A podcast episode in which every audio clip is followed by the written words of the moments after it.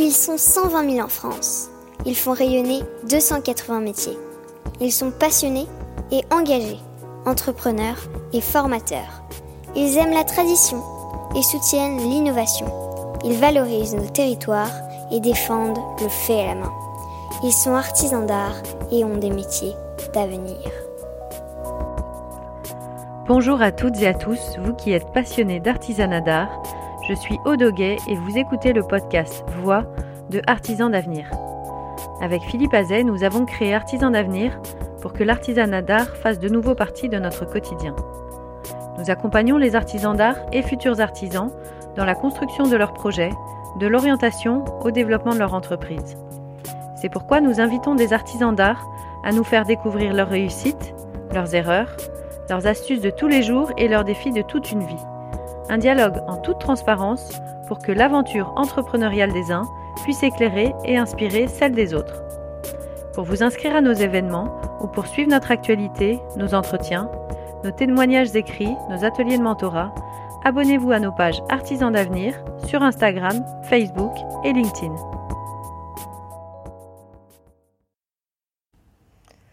Des marchés de quartier aux salons professionnels très haut de gamme, en passant par les marchés grand public et maintenant les salons virtuels, la question est quel salon privilégier?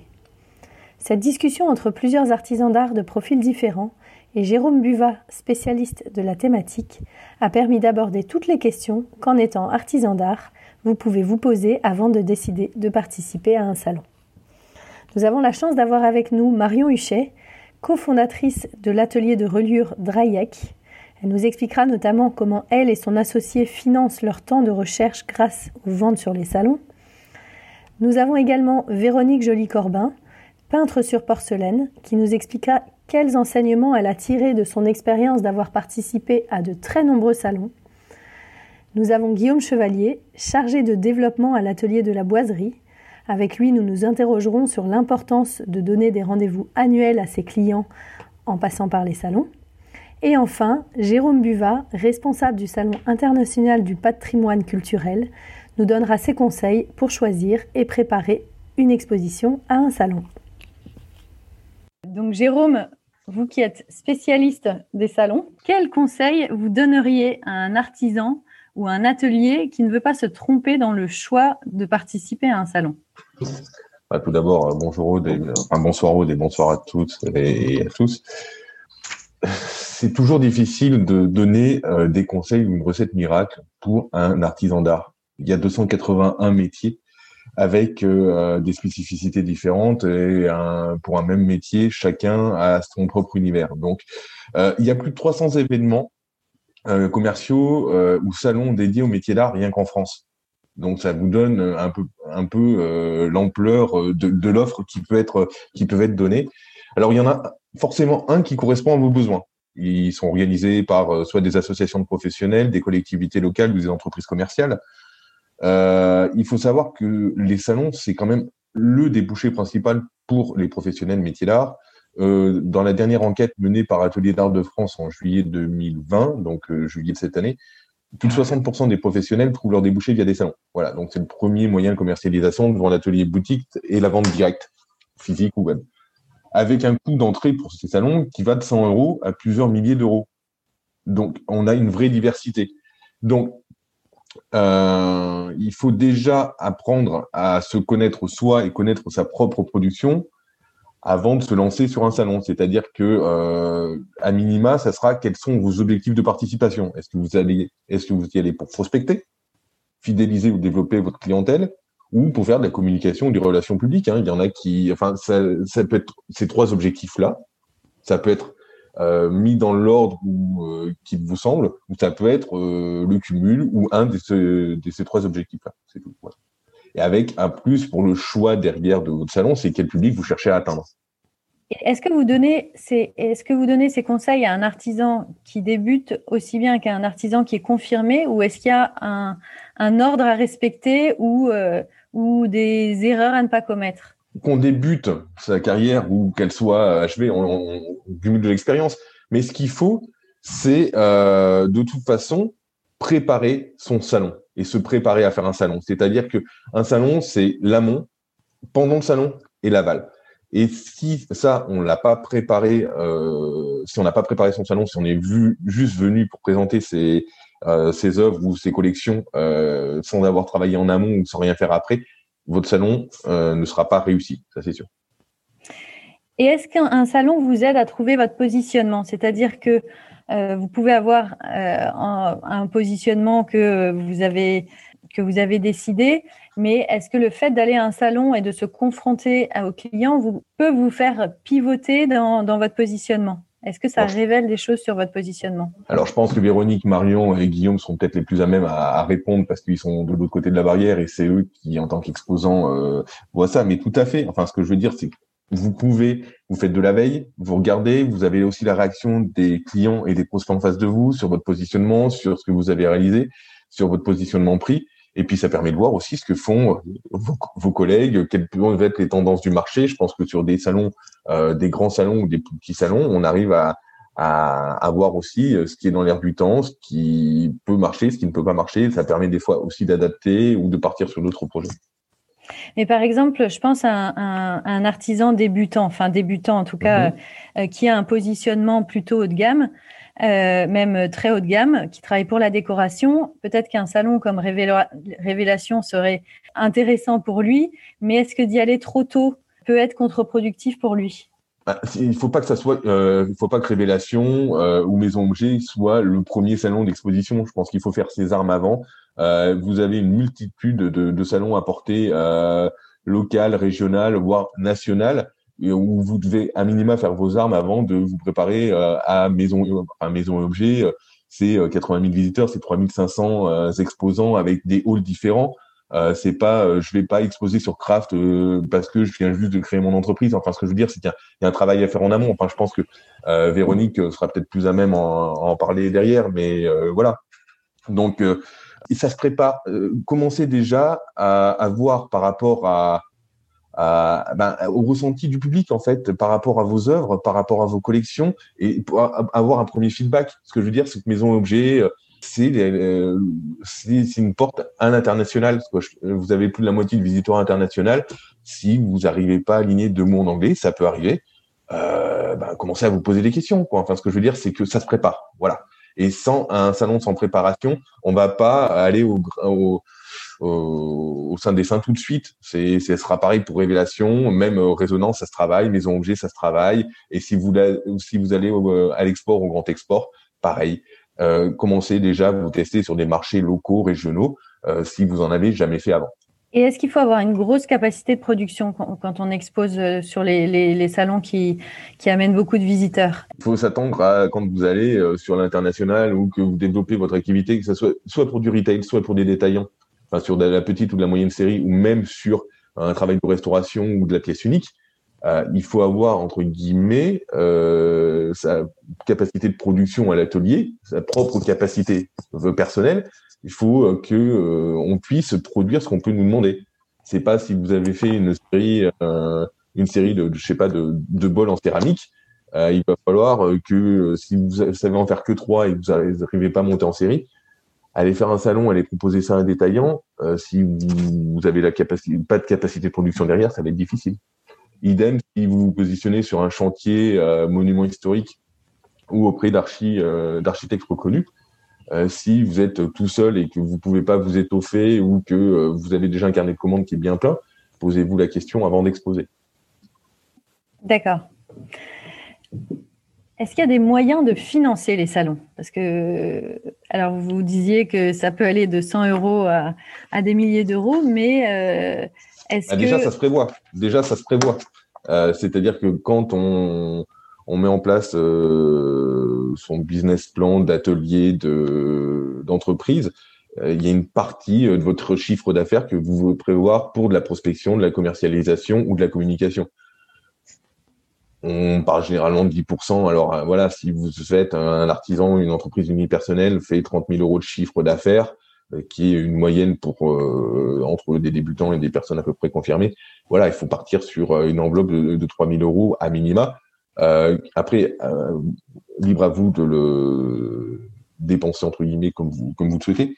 Mais et pour ce qui est de, des aides au financement, donc il y a vos fonds propres et il y a aussi des subventions, les aides que vous pouvez recevoir, ben, soit de, de votre syndicat professionnel, soit des chambres de métier, soit de la région, soit du, de votre département ou des communautés de communes, ça, ça existe. Euh, vous avez des pavillons collectifs des fois qui sont montés, qui vous permettent d'accéder euh, en première, en primo exposant à des salons à des tarifs intéressants. Euh, il y a ça, et puis à l'export, il y a aussi la COFAS, Business France, qui peuvent aussi vous accompagner en, sur la recherche de financement. D'accord, donc ça vaut le coup de se renseigner quand même. Voilà, renseignez-vous avant. D'accord. Est-ce que vous pensez qu'on peut se passer des salons? Et comment? Non. Mais, je, mais je, parle parce que je suis euh, pleinement concerné. Enfin, on peut se passer des salons, mais quand 60% des professionnels métiers d'art en font leur, leur principal débouché, on peut faire des événements annexes, on peut faire de la vente en ligne, on peut faire de la vente directe à l'atelier. C'est tout à fait possible. Ce que je veux dire, c'est que euh, le salon permet soit au départ de se créer un fonds de clientèle, soit de se repositionner sur un nouveau marché, soit aussi de prospecter. Et c'est quand même encore le lieu. Alors, je parle de lieu en 2020 en pleine euh, crise de la Covid-19, mais ce que je veux dire, c'est qu'à un moment, ça va revenir et 2021 euh, nous permettra de, de, de, refaire un contact physique. Ce que je veux dire, c'est que le virtuel, l'e-shop, euh, la plateforme en ligne, c'est très bien. La vente à l'atelier, c'est très bien, mais vous avez quand même cette capacité d'avoir sur un temps donné, euh, en un lieu donné, de prospecter et d'avoir un certain nombre de clients qui viennent voir et de prospects qui viennent voir, c'est les salons n'ont pas, enfin, n'ont pas d'autre équivalent ce jour. Mais après, vous pouvez toujours trouver d'autres d'autres moyens. Et c'est vrai que euh, il y a aussi euh, l'avantage pour certains salons où vous faites un ou deux salons dans l'année et qui vont faire vos commandes pour pour l'année. Et on sait qu'il y a certains professionnels métiers d'art qui adorent rester dans leur atelier. Moins ils sortent, plus ils sont contents. Donc, ça leur permet aussi, à ce moment-là, d'éviter de, multiplier les contacts et les commandes et de se, de, se concentrer sur la production et la création. D'accord. OK. Euh, avant de passer la parole à Marion, est-ce que euh, euh, vous avez, il y a un écueil, enfin, vous avez parlé de la préparation au salon qui semble, qui est indispensable pour aller sur un salon, mais est-ce qu'il y a une raison pour laquelle ça ne sert à rien d'aller à un salon? Si vous n'avez pas de nouveautés à présenter, si, enfin, si vous n'êtes pas prêt en termes de production, comme on l'évoquait tout à l'heure, si vous n'êtes pas prêt euh, par rapport au positionnement du salon, si vous avez, euh, si vous n'êtes pas renseigné sur sur l'export, si euh, euh, votre production n'est pas n'est pas aboutie, ou alors si par exemple vous avez une collection à montrer, enfin, je sais pas moi. Euh, je veux pas parler à la place d'un artisan d'art, mais par exemple, si vous êtes relieur, si vous montrez qu'un exemple de reliure et que vous n'avez pas d'autres travaux, enfin, montrez l'étendue de votre talent. Donc, il faut quand même avoir, sans que ça soit pléthorique, il faut quand même pouvoir montrer l'ensemble de vos capacités. Donc, il faut quand même avoir déjà une offre qui soit conséquente à présenter. Et surtout, présenter des nouveautés. Ça sert à rien de faire le même salon euh, tous les ans ou tous les six mois si vous présentez exactement la même chose. Ce que je veux dire, c'est qu'au bout d'un moment, les gens euh, vont se lasser si vous présentez rien de nouveau ou si vous n'avez pas de nouveaux chantiers à présenter euh, ou une nouvelle réalisation. Ou, enfin, et montrer que vous êtes en, en, action et en mouvement et que vous... Vous êtes là, quoi. quoi. Voilà. D'accord. OK. Super, bah merci beaucoup Jérôme. On va laisser la parole maintenant à Marion. Marion, où es-tu? Je suis là.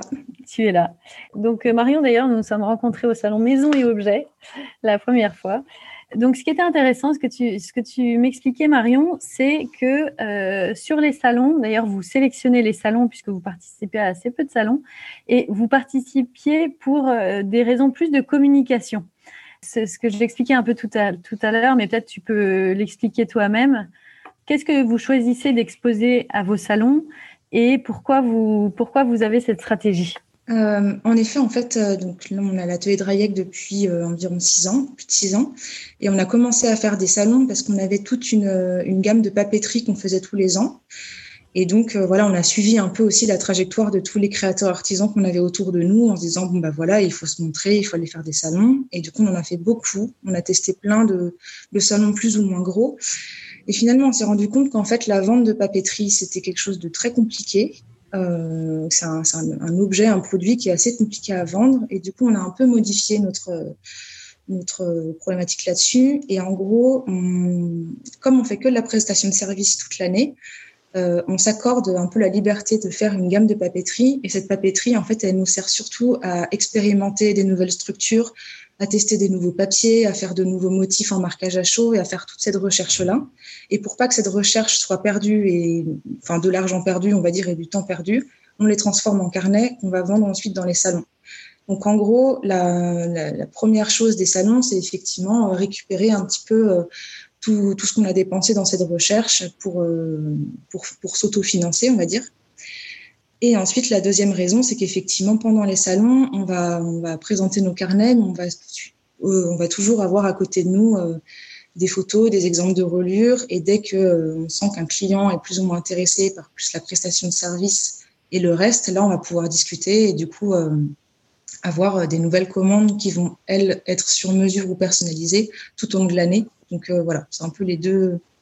mais vous allez avoir les clients qui viennent vous voir pour les, carnets de papeterie que vous présentez, ça peut être des clients potentiels pour vous demander des services autour de la reliure. C'est les mêmes clients.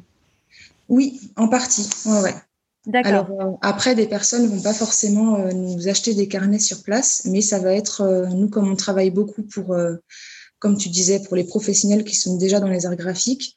Forcément, quand ils arrivent sur notre stand, même si ils vont pas forcément nous acheter un carnet, ça va tout de suite leur parler ils vont être assez intéressés par euh, notre identité graphique ou notre univers qui pourrait coller avec euh, tel ou tel projet. Et du coup, ils vont souvent rentrer un peu en discussion avec nous pour dire, euh, voilà, j'aime bien le papier, je suis graphiste ou je suis photographe, donc ça me parle un peu. Et là, du coup, nous, on va aussi un peu induire toute cette discussion sur le fait que on, est, on est relieur, on fait toutes sortes de projets, et ensuite, au fil de la discussion, il peut en résulter du coup une prise de contact pour la suite. Quoi.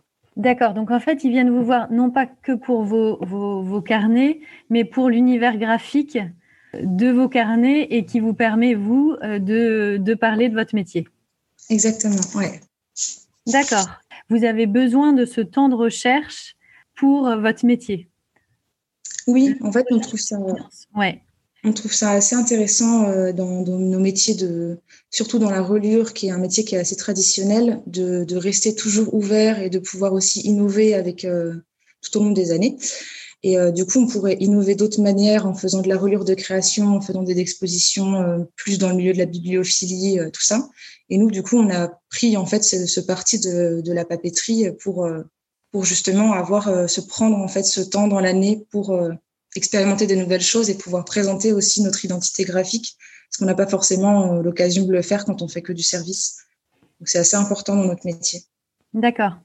Et tout de suite, vous êtes, vous êtes rentré dans vos frais. C'était un risque que vous avez pris, mais enfin, comme prennent euh, tous les artisans finalement qui s'exposent, qui exposent dans les salons, euh, votre stratégie a fonctionné et vous avez pu financer les salons et, et votre recherche avec. Alors, les premières années, alors euh, comme ce que disait Jérôme, c'est qu'on avait déjà prévu dans le business plan euh, euh, bah, tout, un, tout un pourcentage en fait sur les frais et le budget qu'on devait utiliser pour les salons. Et ensuite, les premières années, on a quand même bien tâtonné, c'est-à-dire qu'on faisait nos carnets, on faisait des ventes, ça fonctionnait pas, et, et en même temps, on voulait pas arrêter la papeterie parce que au-delà du fait que c'est notre notre récréation et et le fait de pouvoir euh, toujours innover et inventer, c'est aussi le moment où justement nous, on a besoin de sortir de l'atelier et, euh, et, de rencontrer euh, effectivement la clientèle, mais aussi tout le réseau des autres créateurs qui sont autour. Donc ça, c'était aussi hyper important euh, dans le sens où effectivement des, des voisins de stand sont devenus euh, par la suite des clients. On a fait des collaborations, donc ça joue aussi beaucoup dans les salons euh, ce truc-là. Donc, donc voilà. Donc en fait, on a au début un petit peu tâtonné, et sauf qu'on s'est rendu compte quand même assez rapidement parce qu'on est quand même un peu frileuse de se dire genre bon ok ça ça marche quand même pas. Donc on va arrêter euh, on va arrêter les petites ventes parisiennes euh, qui fonctionnent pas. Et puis euh, et puis du coup on va essayer plus gros. Et après les salons donc je pense à Maison et Objets et à Résonance on s'est lancé dedans avec toute la préparation et le budget qu'il fallait avoir mais aussi parce qu'on en a discuté avec d'autres artisans qui nous ont dit qui nous ont donné un peu tous les tips qu'il fallait avoir pour ça et donc, du coup, là, euh, effectivement, on s'est lancé un peu dans le grand bain pour aller dans des salons un peu plus gros, un peu plus effrayants au niveau budget. Mais on était quand même un peu préparé et, et, un peu boosté par, euh, et motivé par des gens qui nous ont dit, mais si, si, euh, ce truc-là, ça fonctionne, vas-y. Donc voilà. Donc maintenant, on est, maintenant, on est préparé. On revient à la préparation.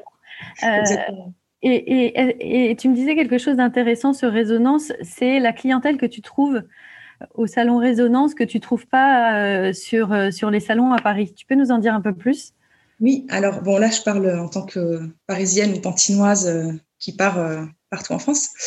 mais c'est vrai que, alors je sais pas si c'est pour tout le monde, mais nous la vente de carnets à Paris était hyper compliquée dans le sens où la clientèle parisienne, je trouve, a besoin d'avoir comment dire ça? Euh, d'avoir des personnes qui vont les conseiller sur tel ou tel produit. Donc, ça va être des phénomènes de mode avec euh, des artisans créateurs qui vont être tout de suite euh, mis un peu en haut et donc beaucoup de gens vont acheter la même chose.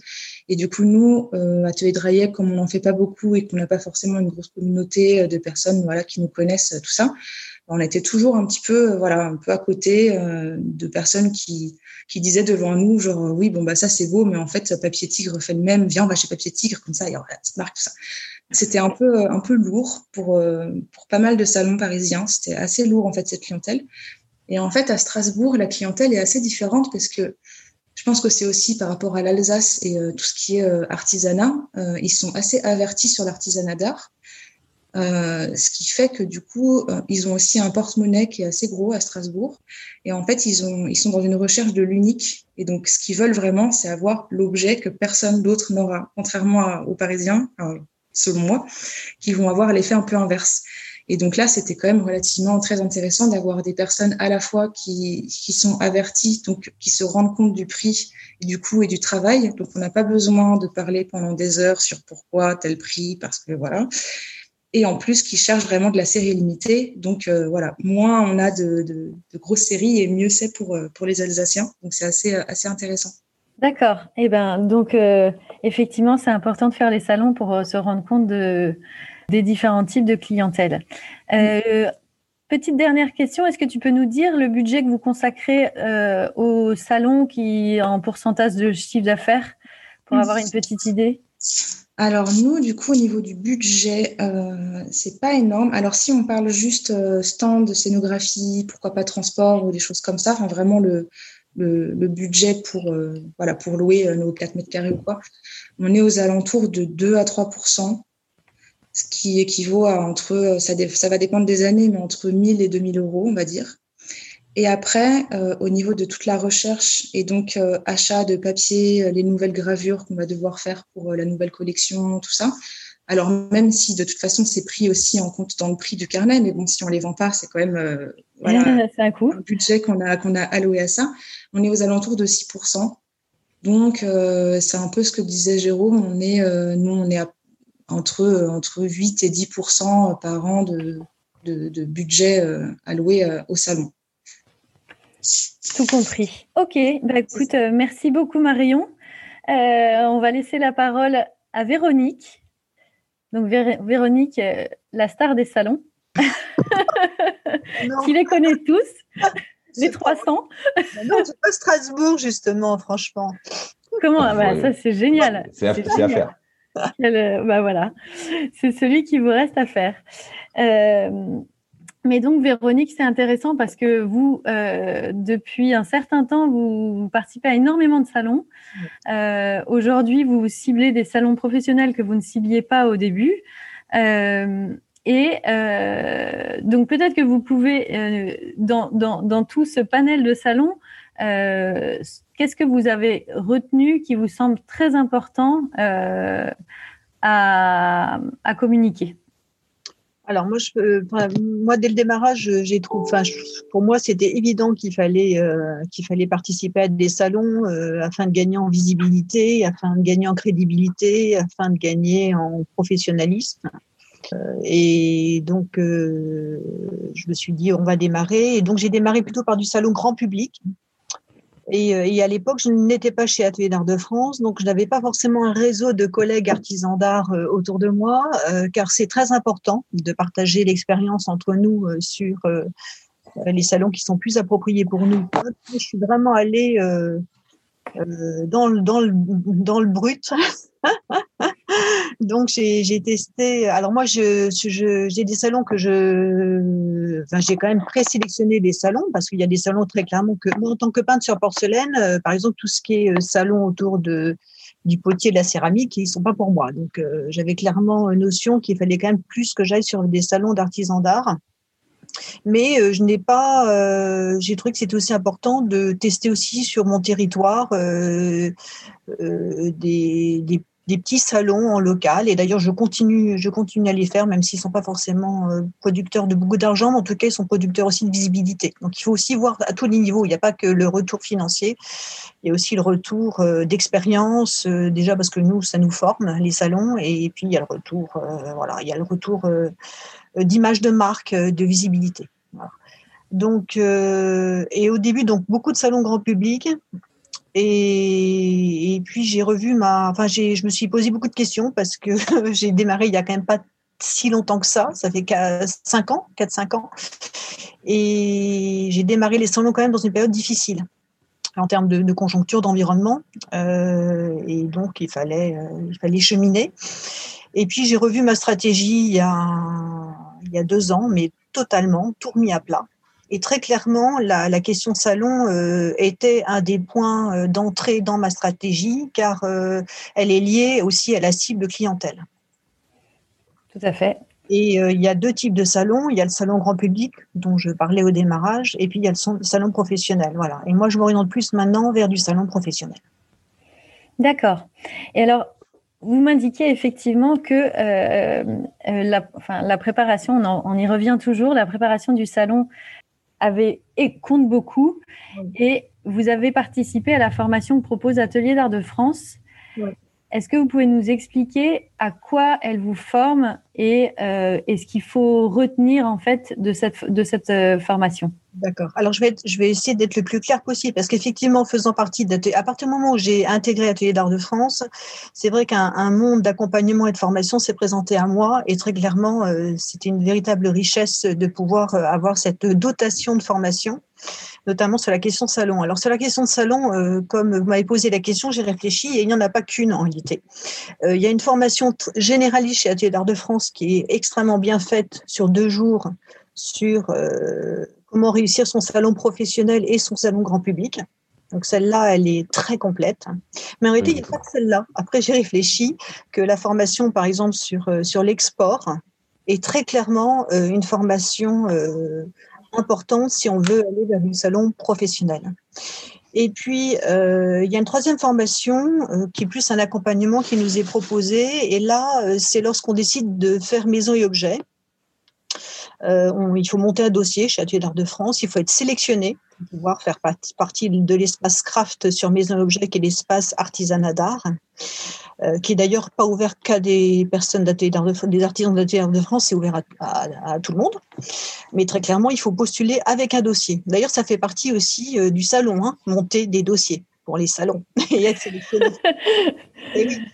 Euh, donc, une fois qu'on est sélectionné par Atelier d'Art de France pour pouvoir exposer sur Craft, à Maison et Objets, on peut solliciter un accompagnement. Et moi, j'ai bénéficié aussi de cette troisième, donc moi j'appellerais une troisième formation, qui est un accompagnement euh, vraiment personnalisé sur les, la question scénographie euh, par rapport à Craft. Et, euh, et, comment vraiment comment positionner ses œuvres, la lisibilité par rapport au stand, comment s'intégrer dans Craft, parce que Craft a des modules déjà euh, designé euh, pour nous et puis où s'insérer dans craft. Voilà pour répondre aux questions. Et donc, pour euh, répondre plus précisément à la question de la formation généraliste salon, très clairement, sur ces deux jours, tout, est, tout est abordé. L'avant-salon, qui est archi important, la, la, partie comment gérer son salon sur place, et puis l'après-salon, qu'il ne faut pas oublier parce qu'il y a aussi un gros travail sur l'après-salon. Donc, c'est vraiment trois grosses phases. Où, et moi, je pars du principe qu'il y a, y a beaucoup de travail et moi, j'ai mis pas mal de temps, plusieurs. Euh, euh, moi, je trouve que j'ai mis, je, voilà, j'ai appris au fur et à mesure du temps et des années et des salons que j'ai expérimentés euh, à rentrer dans les différents processus de préparation donc d'un salon. D'accord. Et, et, vous auriez pu vous y préparer sans participer à cette formation, par exemple, pour des, non.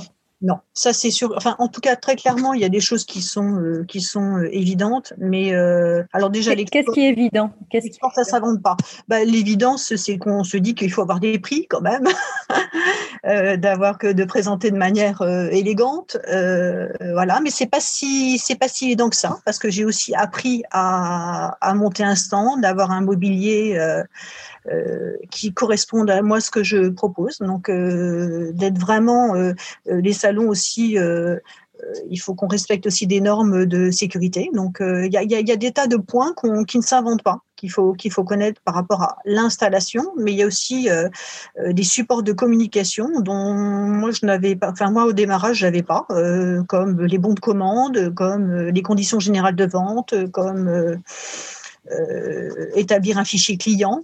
Euh, comme euh, avoir un dossier de presse. Il y a des salons qui, nous permettent de déposer des dossiers de presse. Euh, il, y a des, il y a des tas de choses qui, dont on n'a pas forcément, enfin, on n'a pas forcément à l'esprit quand on fait le salon. On pense que c'est juste vendre ce que l'on fait, mais c'est pas que ça. C'est plus compliqué, effectivement. Et est-ce qu'il y a une erreur que vous auriez évitée si vous aviez été accompagné plus tôt? Euh, alors très clairement, moi je pense que j'ai hmm, peut-être pas été très bonne sur le discours euh, au niveau euh, de mes premiers salons sur la d'une forme de justification de ces prix sur trop en dire aussi. Il faut pas se laisser bouffer par des gens qui viennent faire de la consommation artistique entre guillemets, hein, sur vos stands. Voilà, C'est-à-dire qu'ils viennent vous interroger sans, sans vraiment être euh, potentiels clients. C'est, euh, voilà, et donc ça, on l'apprend aussi en formation, c'est que c'est, c'est, pas facile de, de, de, distinguer celui qui est réellement intéressé, qui va être un futur acheteur, de celui qui est en train de faire son voyage culturel. D'accord, d'accord.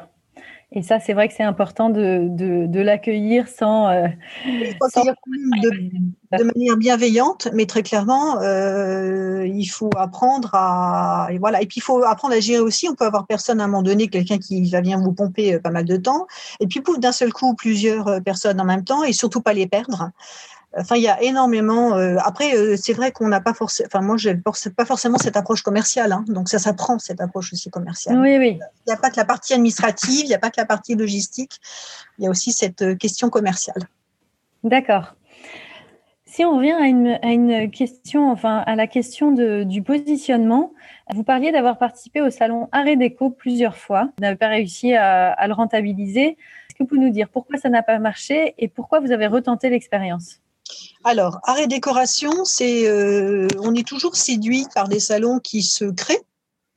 Et moi, étant sur euh, Paris, région parisienne, euh, c'est vrai que je suis plutôt en recherche de salons sur ce, sur le bassin parisien, parce que c'est aussi des frais logistiques en moins de déplacement, de voilà. Et arrêt décoration, moi j'aime bien le magazine, donc j'étais assez séduite en me disant ben voilà, voilà un salon qui est autour du monde de la décoration. Moi, je vais vers le monde de la décoration.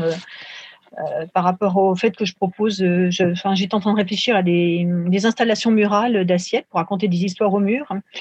Et puis, ça se, arrêt décoration s'est installé dans la halle de la Villette. C'est un, bel endroit. Voilà. Donc, euh, donc, je trouvais que tous ces éléments-là, et puis bien accueillis. Donc, je trouvais que c'est, tous ces éléments-là étaient fort intéressants. alors moi, ce qui m'a, alors, j'ai, je l'ai fait une première fois et pas forcément effectivement concluante, mais j'ai quand même retenté le coup. Alors, pour répondre aux questions, Aude, euh, là, je pense que là, on était trop, enfin, les, artisans d'art n'étaient peut-être pas suffisamment en nombre et sur art et décoration et peut-être trop mélangés avec des vendeurs de jacuzzi ou de carrelage. Donc euh, très clairement, il y avait un problème de, positionnement. Bah, après, jeune salon, hein, donc euh, voilà. Euh, donc pas de retour des autres non plus, des collègues artisans d'art, euh, voilà. Et puis euh, pourquoi avoir refait une deuxième fois? Bah, Parce que très, en tout cas dans nos formations, on nous dit très clairement de pas rester sur un sur un mauvais sentiment entre guillemets ou un échec. C'était pas un échec, hein, mais en tout cas c'était pas assez, satisfaisant. donc d'insister. Donc je me suis dit ok, on redonne une chance. maison et objets, on nous dit très clairement qu'il faut le faire trois fois de suite. Maison et objets deux fois par Avant de baisser les bras. Ouais, deux fois par an, janvier et septembre, et très clairement, euh, vraiment, surtout en ce moment où la conjoncture est quand même moins facile, parce que la première fois, on vous voit, ah bah tiens, elle est là, c'est une nouveauté, c'est intéressant. La deuxième fois, on dit, ah ben elle est encore là, bah tiens le coup, et puis la troisième fois, peut-être qu'on va vous passer une commande. D'accord, donc si vous n'êtes pas là la troisième fois, vous n'aurez jamais la commande. Bon, après, moi, j'ai eu, des, j'ai, eu une commande à l'export dès le premier salon Maison et Objets. Mais euh, voilà, mais il faut, il faut, il faut insister. Il faut, il faut, persévérer. D'où le gros budget. D'où le fait qu'il faut vraiment euh, prévoir euh, au niveau financier un budget par rapport à la question salon. Ok.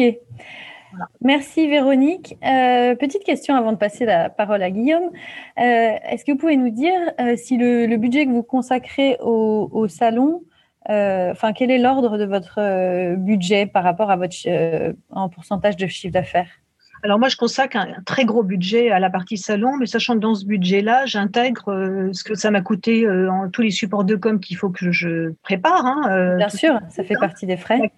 Plaquettes, enfin tout, le, le, mobilier, parce que j'ai refait totalement mon, mobilier en bois blanc, parce que c'était une condition exigé par certains salons. Enfin bref, tout compris, moi, euh, je monte à un tiers de mon budget. Hein, euh. D'accord. C'est un gros, gros budget. Un gros morceau. En sachant que euh, on devrait, on devrait, enfin, j'ai parfaitement conscience que ça devrait, ça devrait me coûter moins cher, voilà. Mais la, oui, c'est aussi en phase de, de... Un exemple. Hein. Mais bon, après la conjoncture, c'est ce que je vous disais euh, quand on avait échangé là-dessus. Euh, très clairement, euh, depuis, ça fait parce que je fais le carrousel des métiers d'art au Louvre et c'est un repère pour moi. Euh, donc euh, ça fait six ans. Euh, très clairement, première fois attentat, deux ans après les gilets jaunes, et là trois ans après grève. Enfin deux, quatre ans après, c'est tous les deux ans les, problèmes de grève, et là la Covid. Donc c'est franchement donc le budget et les et les et le je veux dire, le prix des salons ne baisse pas. Donc, très clairement, il faut pouvoir bien et beaucoup vendre pour arriver à amortir, euh, amortir cela.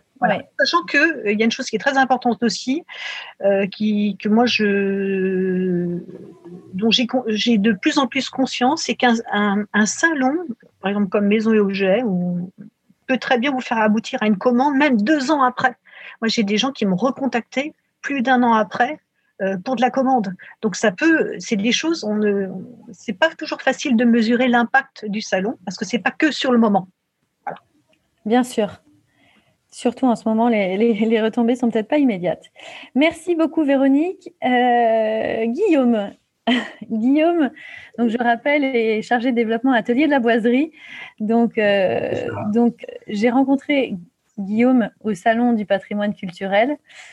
Euh, et d'ailleurs, je crois que c'est un des seuls salons que vous faites. C'est un des seuls salons que l'on fait, en tout cas qu'on fait depuis maintenant plusieurs années mais c'est quand même pour nous, euh, en tout cas dans notre domaine, la référence euh, et un très beau salon euh, voilà, auquel on souhaite participer tous les ans parce que c'est un regroupement spécifique de professionnels, une clientèle qui est assez ciblée, internationale. donc oui, on considère nous que c'est que c'est un peu le salon référence de notre domaine, d'autant plus que étant labellisé entreprise du patrimoine vivant, bon, bah, c'est quand même, euh, le salon est quand même tourné vers, vers euh, les métiers de l'artisanat d'art, la restauration des monuments historiques. Donc, c'est quand même, on estime que c'est quand même en phase avec nos savoir-faire. Et, et donc voilà, mais peut-être que peut-être qu'on fera d'autres salons hein, prochainement.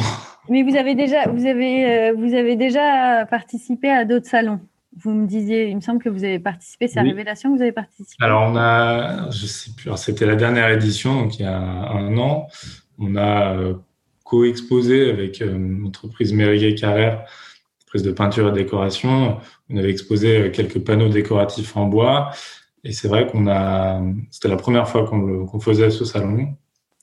Et on, on, a, on a senti la, la différence de clientèle et, d'impact. Le public n'est pas tout à fait le même. Voilà, Révélation, je, crois que c'est quand même euh, un peu plus grand public euh, en termes de, enfin, voilà, de, passage euh, et un peu moins professionnel. Donc, on a eu, enfin, à l'inverse du salon du patrimoine qui lui attire énormément d'architectes, de décorateurs qui viennent parce qu'ils ont un projet où ils recherchent un savoir-faire spécifique.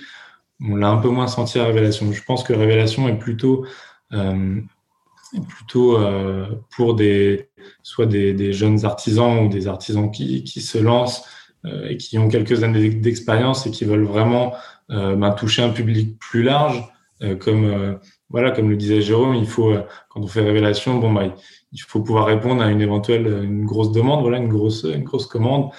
mais à la fois, ça a un impact en termes de visibilité qui, qui est énorme. Mais pour, notre cas, on a de la boiserie, on, on, n'a pas, on trouve que c'est moins, moins ciblé. Voilà. Ouais. Et quels sont selon vous les moments euh, d'un salon à ne pas manquer? Bon, je vais un peu en mettre une couche hein, sur euh, les préparatifs et la préparation. allez-y, allez-y, c'est un message. et on l'a vu, moi, voilà, ça va faire 4, 4 ans, 5 ans que, que j'organise un peu le, bah, le, notre participation au salon du patrimoine. Et tous les ans, on, en ressort de nouveaux points à améliorer. Mais, ça passe, comme le disait aussi Véronique, c'est vraiment des, des, petits détails, des petites choses. C'est, euh, bah voilà, le dossier de presse, c'est bête, mais si on l'a jamais préparé, ben voilà, il faut le faire. Donc il faut aller chercher des images, des belles photos, des références. Euh, il faut avoir des brochures en stock, voilà, des brochures qui soient à jour aussi. Euh, essayer de les développer un peu tous les ans avec de nouvelles références. Il faut bah, les cartes de visite, il faut euh, voilà tout un tas de. Et les clients, les clients, enfin les clients, pas les clients, mais les visiteurs qui s'arrêtent à votre stand vous demandent des brochures. Ils préfèrent pas avoir euh, que vous, enfin, des pièces, alors, quoi. Si, alors les, si, si, les visiteurs, ils s'intéressent. Euh, enfin, on leur montre principalement. Euh, moi, je préfère leur montrer des, des, des prototypes, des échantillons, des photos euh, plutôt que de lire une brochure. Euh, voilà, quand on est sur un salon, je pense qu'on vient pour chercher du, du concret. Euh, on n'a pas besoin de, enfin de, de, se faire réciter notre brochure, voilà. Mais la brochure, elle a un intérêt, elle laisse une trace, voilà. On la donne et voilà, lui, il va la mettre dans son placard et peut-être en effet que dans un an, pof, il aura besoin d'un artisan pour faire une boiserie et il va retomber sur notre brochure et là, il reprend contact. Oui, c'est ça. Les, brochures, c'est des brochures euh, plus à donner aux, personnes qui passent. C'est laisser une trace. Euh, quand on a un visiteur, il faut, il faut le convaincre, il faut euh, bah, lui, montrer tout l'étendue de notre savoir-faire. et peut-être que d'ailleurs, ça fera naître un projet voilà, pour lequel il n'était pas sûr de. Il avait un peu peur de se lancer. Puis finalement, bah, voilà, en discutant avec vous, il se rend compte que c'est possible, qu'il a peut-être trouvé la personne pour le mettre en place. Et du coup, là, c'est important de laisser une trace, voilà, soit avec une carte, ou, je sais pas, une brochure. D'accord.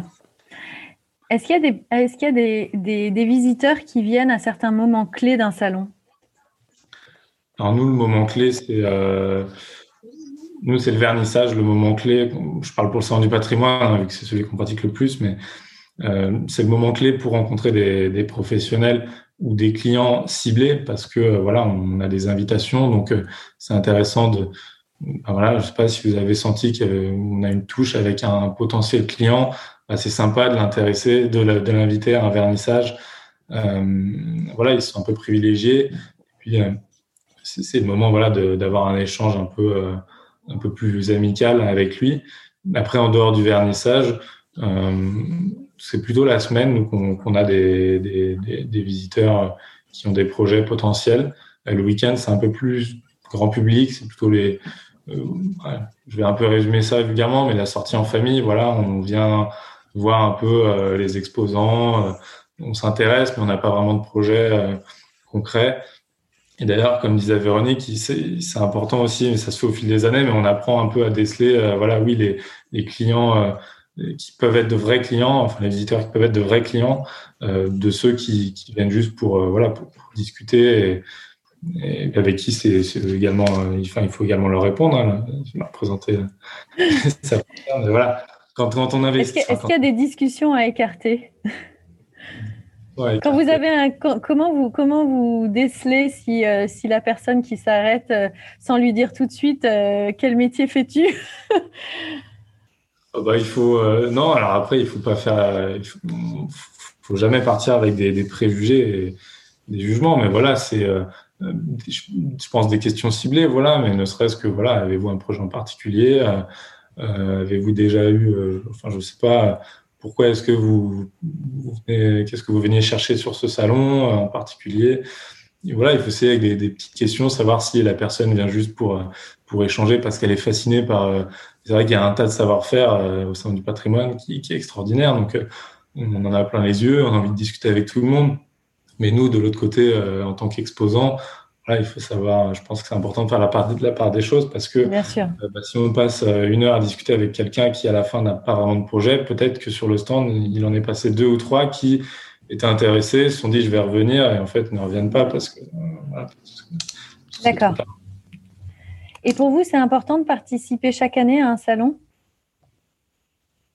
Oui, c'est important. Euh, c'est se montrer, euh, se montrer visible, tout simplement, montrer qu'on existe, euh, montrer qu'on est, bah, qu'on peut se renouveler, voilà, en essayant d'amener de, de, nouvelles finitions, de nouveaux projets, de, de nouvelles recherches, peut-être, voilà, que ce soit sur des, des, différents bois. Alors moi, je parle pour mon domaine, mais voilà, dans le bois, la sculpture, mais de ne pas participer de ne pas, de ne pas participer envoie un message Je sais pas si ça envoie un message négatif, mais en tout cas, de participer, c'est un message positif. parce que, voilà, parce que, on se, voilà, dans les phases de préparation, ben, on, fait du, on fait un peu de réseau. Voilà, on, voilà, on montre qu'on va participer à un salon. Du coup, ben, les gens s'intéressent, peut-être ont envie de venir. Euh, moi, ce que j'aime bien aussi, voilà, c'est essayer d'inviter les clients euh, qu'on a euh, régulièrement ou potentiels à venir nous rencontrer vraiment dans un tout autre contexte sur le sur notre stand voilà et d'avoir de parcourir voilà même le, le, salon si, quand on a la chance des fois on est deux nous sur le stand donc on, on, peut se permettre voilà de faire le tour du salon avec un un client ou un ami voilà de présenter un peu d'autres partenaires. C'est vraiment un autre on se met dans un autre un autre contexte tout en restant professionnel D'accord. Ok, bah, merci beaucoup Guillaume. Euh, avant de laisser la parole euh, à ceux qui ont posé des questions sur le chat et à Philippe, euh, je, vais, je, vais, ouvrir un petit débat pour Jérôme parce que parce que on a beaucoup de on, a beaucoup de retours d'artisans d'art qui nous disent que l'emplacement est clé sur un salon. Et, et vous, Jérôme, vous, vous, je crois que vous pensez le contraire. Est-ce que vous pouvez nous expliquer pourquoi, selon vous, un emplacement n'est pas clé sur un salon? Euh, Je dis pas qu'il y a, enfin, au lieu de dire qu'il n'y a pas d'emplacement clé, je dis qu'il n'y a pas de mauvais emplacement si vous avez travaillé en amont euh, avec euh, les responsables du salon, avec les équipes en, charge de, l'implantation.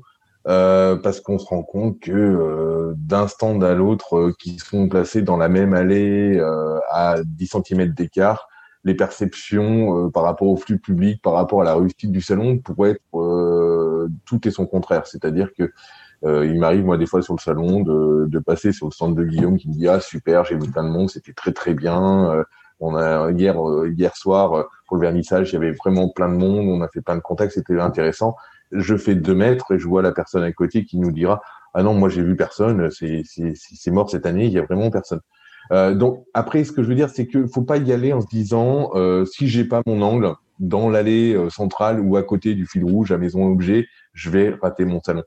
Enfin, il faut compter sur les flux, ça c'est clair. Après, il faut pas être au fin fond. Enfin, euh, après, tout dépend aussi de la spécificité de votre salon. Ce que je veux dire, c'est qu'on est, si on est sur trois halls avec 3500 exposants, choisissez votre environnement. Euh, pour commencer, Craft sera peut-être mieux que de vous trouver dans les chic ou euh, Nao ou, je ne sais euh, quel autre environnement. Mais discutez en fait avec les, les organisateurs du salon qui seront vous accompagner. je résumerai toujours la chose. un organisateur de salon, il n'est pas là pour faire un one shot. Il est là pour que vous fassiez un bon salon, que vous reveniez l'année d'après. C'est ce qui fait que, typiquement, sur le Salon du patrimoine, on a des entreprises. Le salon existe depuis 26 ans, ça fait 26 ans qu'ils reviennent. Et eh ben, c'est, très bien pour nous. Enfin, ce que je veux dire, ça permet, après, il y a toujours un renouvellement. Mais le but est que euh, l'exposant soit content et qu'il ait fait un salon réussi pour qu'il revienne l'année d'après ou la session d'après. Donc, euh, il faut vraiment, je pense, euh, initier le dialogue avec euh, avec les équipes commerciales du, du salon pour savoir où vous pourriez être placé et écoutez leurs conseils aussi. Après, ce que je veux dire, vous, on a, on a le droit d'avoir des points de vue des fois différents, mais ce que je veux dire, c'est que il faut pas aller avec cette appréhension en disant tiens, j'ai pas le bon emplacement, je le sens pas, je vais, je veux, je vais passer à côté de mon salon. Ok, très bien. Merci pour ce, ce dernier bon conseil qui, qui, qui au moins apporte des réponses à, à, tous les artisans qui se posent cette question-là. Euh, donc, euh, bah, merci beaucoup à tous. Il y a quelques questions. Je vais passer la parole à Philippe qui va prendre le relais.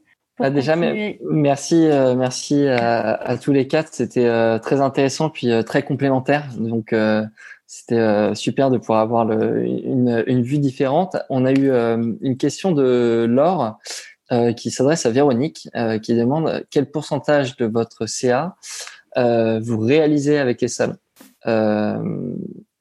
et ensuite, quels sont vos chouchous, et c'est-à-dire les salons dans lesquels vous retournez chaque année et que vous préférez Ok. Alors, euh, j'ai pas tellement le chiffre en tête, mais pour répondre à l'or, je dirais 80% euh, vente sur salon. Mais bon, après, j'en ai fait pas mal. D'accord. Euh, chouchou. Alors, euh, en tout cas, une chose est sûre, c'est que depuis que j'ai revu ma stratégie, très clairement, je suis faite pour le salon professionnel maison et objets sur Craft. Euh, parce que d'abord, en plus, j'ai développé des produits spécifiques pour une cible professionnelle, comme les installations murales d'assiettes illustrées. Là, mon concept Histoire au mur, très clairement, a été créé pour le salon craft, pour maison et objets, pour du décorateur, pour du prescripteur. Donc, c'est, je découvre que c'est plus mon monde, mais en même temps, je ne veux pas négliger euh, le grand public qui m'a fait démarrer. Euh, voilà, et j'ai pas spécialement euh, de salon grand public chouchou. Euh, j'aime bien aller au Louvre parce que c'est central pour moi, c'est Paris et que voilà, c'est un chouette lieu. C'est euh, je me posais la question du salon du patrimoine que j'ai jamais fait. Voilà pour répondre alors. D'accord. Bah, merci beaucoup. Il y avait une, euh, une question justement de euh, de Gorgo qui demandait à Guillaume euh, est-ce que ce serait possible d'avoir une idée du, budget pour le salon du patrimoine euh, que vous avez? Oui, oui, le budget. bon, ça dépend évidemment des surfaces hein, de, de stands, mais en gros, nous, il faut compter 10 000 euros, pour tout compris, voilà, sachant qu'il y a des assurances dans le, enfin voilà, qui sont à prendre en compte. C'est un stand prééquipé également. Alors après, voilà, il y a des, options vous voulez l'éclairage, les tissus euh, au plafond ou pas. Bon. Mais nous, en gros, euh, on budgétise oui, 10 000 euros pour, euh, pour le, salon. Et après, viennent se greffer les, frais annexes de, communication qu'il peut y avoir, de logistique. Voilà, parce que c'est aussi ça, hein, le du patrimoine, en tout cas pour nous, c'est monter un stand en boiserie. Donc, c'est un investissement logistique et, humain voilà, pour, pour l'installation et puis de la préparation en atelier également. Vous avez un peu une idée du, prix au mètre carré? Demande Gorgo oh. Je suis plus à même de répondre. je vais laisser Guillaume faire mon travail finalement. Jérôme, je pense que c'est. Euh, non, on, a, on est sur un tarif à 500, 500 euh, euros, un peu plus 500 euros du mètre carré mais avec euh, euh, des accompagnements pour les entreprises unipersonnelles et pour les associations. Donc voilà, après il suffit de se rapprocher de nous et je peux rien vous dire sur les tarifs 2021 parce que on n'a pas de visibilité encore. On est on est loin d'être bouclé par rapport à ça, mais voilà, il y a des accompagnements qui sont faits pour les entreprises unipersonnelles aussi. Et puis, euh, comme disait Guillaume, en fonction des, des packages de stands prééquipés, de stands nus. Euh, il y a, il y a l'éclairage, les cotons et toute la scénographie des stands. Il y a, diverses options. Merci beaucoup, euh, Jérôme. Euh, alors c'était Sylvain, mais j'avais pas, j'avais pas votre prénom, euh, donc euh, Sylvain, désolé. Euh, j'ai une question qui qui est posée et qui peut peut-être être le point final de de notre discussion, si on n'a pas d'autres questions, posée par Audrey, et peut-être que tout le monde peut, peut avoir une réponse à ça. Est-ce que vous retiendrez, vous, vous pouvez nous, nous donner une astuce en particulier que vous avez qui vous permet de enfin, si on devait en citer une, qui vous permet de vous démarquer sur un salon mhm. pour, ma, pour ma part, là, je pense qu'il faut vraiment venir avec des, venir avec des, je sais pas si une astuce, mais euh, venir avec des choses qui peuvent interpeller. Voilà, il faut créer le, il faut susciter l'échange, voilà, donner envie de venir sur, sur le stand. Donc, à chacun en fait, de trouver euh, son astuce. Euh, voilà, je sais pas pour les pour, pour Marion, pour les reliures, c'est peut-être euh, de montrer sur euh, les murs euh, des reliures très spécifiques, voilà, pour inciter la curiosité, l'échange, et ensuite commencer à rentrer dans une discussion un peu plus où on peut se présenter vraiment plus en détail. Mm. Ah, je suis en train de chercher une astuce aussi un peu précise, mais là, je vois pas trop. Mais en fait, on en revient toujours sur la préparation. Bah oui, toujours. Et en fait, même au niveau, si je peux donner des astuces juste au niveau de la scénographie, c'est vrai que moi, ce que je fais maintenant depuis quelques années, euh, c'est que j'ai un logiciel gratuit qui s'appelle, je ne sais plus comment, mais il y en a plein qu'on peut trouver sur, sur Internet, qui est un logiciel de 3D. Et du coup, en fait, je monte tout mon stand et toute ma scéno en amont et en 3D. Et en fait, ça me permet, euh, au lieu de soit réfléchir pendant 30 ans et faire des plans à la main ou de chercher d'immobilier, euh, pour ensuite se rendre compte qu'en salon, bah, finalement, euh, chaque meuble est beaucoup trop près et que ça marche pas au niveau de, au niveau du parcours dans le stand, tout ça. Euh, bah, cette 3D, en fait, elle nous sert vraiment beaucoup parce que du coup, on peut faire tous nos tests en amont. Et, euh, et en plus, on peut se rendre compte que finalement, bah voilà, on a besoin peut-être plus que seulement deux étagères, une table et un îlot, et pour avoir un joli parcours. Et, euh, en fait, ça, ça, permet sur place de ne pas vraiment euh, prendre 4-5 euh, heures. Euh, alors, je parle d'un tout petit salon, tout petit stand, pas comme, pas comme Guillaume, hein, vraiment avec trois étagères et trois clous à planter, mais et en fait, ça va enlever aussi beaucoup, beaucoup de stress au tout début du salon. Et c'est pas mal aussi. Il faut aussi se s'aider par rapport à ça et d'être hyper serein. Et du coup, cette 3D que qu'on fait maintenant pour tous les salons, en fait, elle nous a sauvé la vie. Que de se taper des galères en début de salon et du stress et du coup être dans un mauvais mauvaise ambiance, mauvais mood euh, pour accueillir les gens ensuite. Et si je peux rajouter, je pense qu'il ne faut pas trop en mettre non plus. Euh, il faut, mieux en mettre un peu moins ciblé, pas mettre de mobilier. Voilà, faut que les, éditeurs puissent circuler aussi sur les stands sont un peu grands, puissent circuler et, mettre un peu moins, mais plus, plus spécifiquement. Voilà. Mm. tout à fait. Et puis d'ailleurs, euh, en fait, ça dépend encore de la cible. Mais euh, on voit par exemple des, des, céramistes qui vont travailler, des copines céramistes qui vont travailler pour le grand public. Euh, il y en a certaines où l'ambiance fait que leur clientèle va adorer avoir l'impression de chiner et du coup elles vont en mettre beaucoup parce que euh, effectivement il va y avoir l'action d'aller voir, de fouiller, de, l'impression de trouver la, la pépite, voilà. Et au contraire, si vraiment on est sur quelque chose de plus haut de gamme, il vaut mieux euh, avoir un stand très épuré, un peu comme euh, une expo. Et euh, si vous avez des, des, objets qui vous comptez vraiment un, un certain prix, bah, d'en mettre trois au mur ou trois statues sur des plots et surtout ne pas ne pas en mettre beaucoup parce que du coup ça va desservir effectivement le, le, le propos. Donc en fait ça peut aussi jouer sur le type de clientèle que vous avez. Euh, voilà, avoir quelque chose de plus plus épuré ou pas. Mm.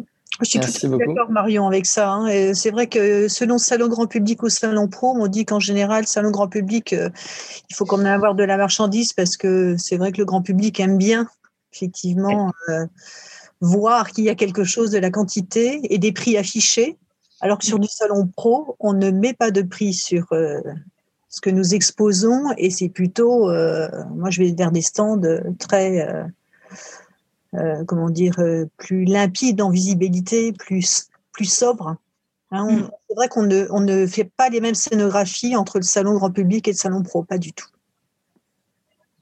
D'accord. Et, d'ailleurs, euh, Marion, une question de, Raphaël Collègue qui demandait quel logiciel, de quel logiciel vous faites référence pour la 3D Alors, nous, notre logiciel, il s'appelle Sweet Home 3D mais je crois que depuis un an, euh, la version est payante. Sauf que moi, du coup, je l'ai depuis euh, peut-être cinq ans maintenant. Euh, bon, je crois que c'est pas extrêmement cher, euh, mais voilà, nous on utilise ce truc-là parce qu'il est vraiment hyper intuitif et euh, une fois qu'on est dedans, c'est, très très très facile à utiliser. Donc c'est Sweet Home 3D. Très bien. Merci. Euh, une dernière question de Janice, si je me trompe pas dans le prénom cette fois. Euh, est-ce euh, il y a un endroit, alors peut-être Jérôme, vous pouvez nous répondre, est-ce qu'il y a un endroit où on peut trouver la liste de tous les salons qui existent, des 300 salons dont vous dont vous parliez tout à l'heure? Est-ce qu'il y, a un listing de ces salons qui existent alors dans l'extranet, intranet d'Atelier d'Art de France, c'est accessible pour les pour les adhérents de l'Atelier d'Art. Je ne sais pas si c'est accessible pour euh, les non-adhérents d'Atelier l'Art de France, mais je sais qu'il existe sur l'extranet. Dans Salon en France, il existe des événements commerciaux. Très bien. Merci beaucoup. C'est un fichier Excel. Après, euh, selon votre, vos centres d'intérêt, enfin, je pense qu'on a quelques moteurs de recherche assez efficaces maintenant. Enfin, vous pouvez, euh, en fonction d'une zone géographique ou d'un intérêt, euh, comme l'expliquait Véronique, soit des salons grand public, soit des salons pro, euh, vous pouvez regarder. Et puis, faut, faut pas hésiter après à prendre contact euh, avec les collègues, comme vous pouvez dire Marion, Véronique ou Guillaume aussi. C'est euh, via le réseau, vous renseigner. C'est ça qui est intéressant aussi pour savoir quelles sont les expériences et qu'est-ce qu'ils en ressortent de leurs expériences passées euh, sur ces salons. Merci beaucoup, euh, Jérôme. Euh, du coup, si on n'a pas d'autres questions, je crois que c'était la dernière question. Il ne nous reste plus qu'à vous remercier tous les quatre d'être intervenus.